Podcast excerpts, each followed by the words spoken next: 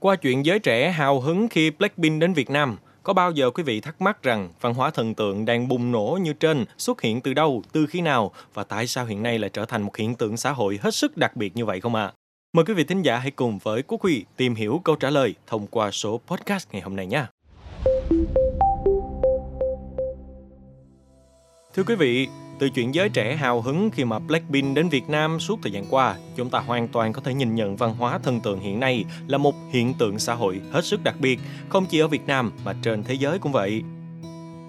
Có thể nói điều này là do sự phát triển nhanh chóng của ngành công nghiệp giải trí cũng như quá trình hội nhập quốc tế sâu rộng, đồng thời được tiếp sức rộng rãi hơn bởi sự lan truyền và tiếp cận dễ dàng của mạng xã hội. Ở Việt Nam thì cũng như các nước châu Á, văn hóa thần tượng rất là phổ biến trong giới trẻ, đặc biệt là sự hâm mộ ngôi sao ca nhạc, điện ảnh nước ngoài và nhất là Hàn Quốc. Sở dĩ có điều này là do Hàn Quốc hiện đang là một trong những quốc gia phát triển nhất về âm nhạc, phim ảnh, nên công nghiệp giải trí phát triển đã tạo ra một thế hệ các sao Hàn luôn có một hình ảnh được xây dựng cẩn thận và chuyên nghiệp, có sức ảnh hưởng lớn đến với người hâm mộ của mình. Không chỉ dừng lại ở chuyện giải trí, những idol hoàn toàn có thể tác động đến hành vi, xu hướng và mua sắm của người hâm mộ, từ việc mua album, đĩa phim, trang phục, mỹ phẩm cho đến đi xem phim, nghe nhạc hoặc tham gia các sự kiện liên quan. Cũng chính vì vậy mà một lần nữa, sự kiện âm nhạc của Blackpink ở Việt Nam cho thấy rõ nét hơn văn hóa thân tượng từ các nghệ sĩ Hàn Quốc tại nước ta. Ở đó, ta có thể thấy nhiều điểm tích cực như là sự kiện đã tạo ra cơ hội cho các fan của Blackpink có thể gặp gỡ và chiêm ngưỡng nhóm nhạc mà họ yêu thích. Đây là một trải nghiệm đáng nhớ và mang lại niềm vui, hạnh phúc cho các fan. Điều tiếp theo có thể kể đến là sự kiện này còn góp phần thúc đẩy ngành công nghiệp giải trí của Việt Nam – sự hiện diện của Blackpink tại Việt Nam đã thu hút sự chú ý của cả quốc tế. Điều này không chỉ tạo nên cơ hội giới thiệu hình ảnh hội nhập của Việt Nam, mà nếu tận dụng tốt sẽ còn giúp cải thiện hình ảnh và nâng cao danh tiếng của ngành công nghiệp giải trí nước nhà.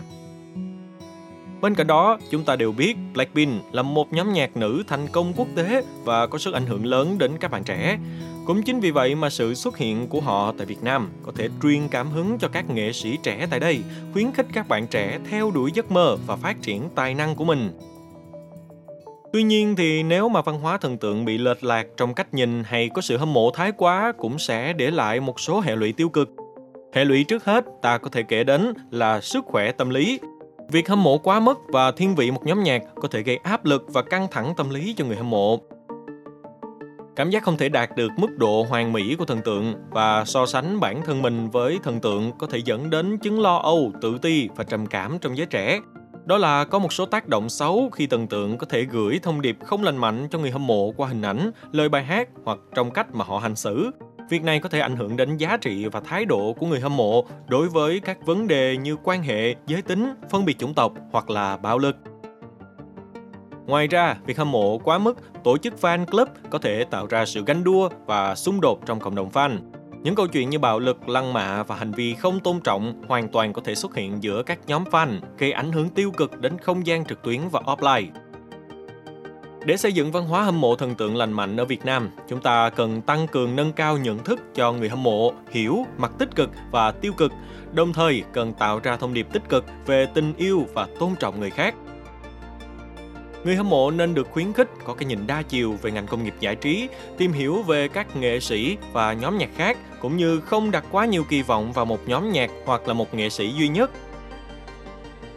Cần xây dựng một môi trường hâm mộ lành mạnh, tổ chức các fan club chính thức và các hoạt động cộng đồng để người hâm mộ có thể trao đổi thông tin, chia sẻ sở thích, thúc đẩy tình đồng đội thay vì gây xung đột.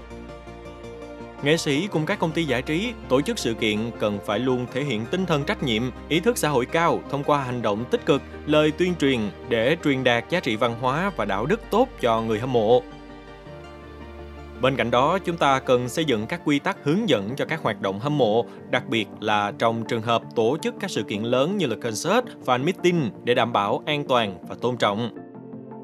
Hãy khích lệ việc hâm mộ được biểu đạt một cách tích cực, khuyến khích người hâm mộ ôn hòa và tôn trọng quyền riêng tư của nghệ sĩ, không vi phạm quyền lợi và sự tự do cá nhân của người khác. Các biện pháp này có thể giúp xây dựng một văn hóa hâm mộ thần tượng lành mạnh, nơi mọi người có thể thỏa sức yêu thích nghệ sĩ mà không phải gặp những hệ lụy tiêu cực. Mong là show podcast ngày hôm nay đã mang đến những thông tin bổ ích cho quý thính giả về văn hóa thần tượng hiện nay. Đừng quên theo dõi để tiếp tục đồng hành cùng podcast Bao Tuổi Trẻ trong những tập phát sóng lần sau. Xin chào tạm biệt và hẹn gặp lại.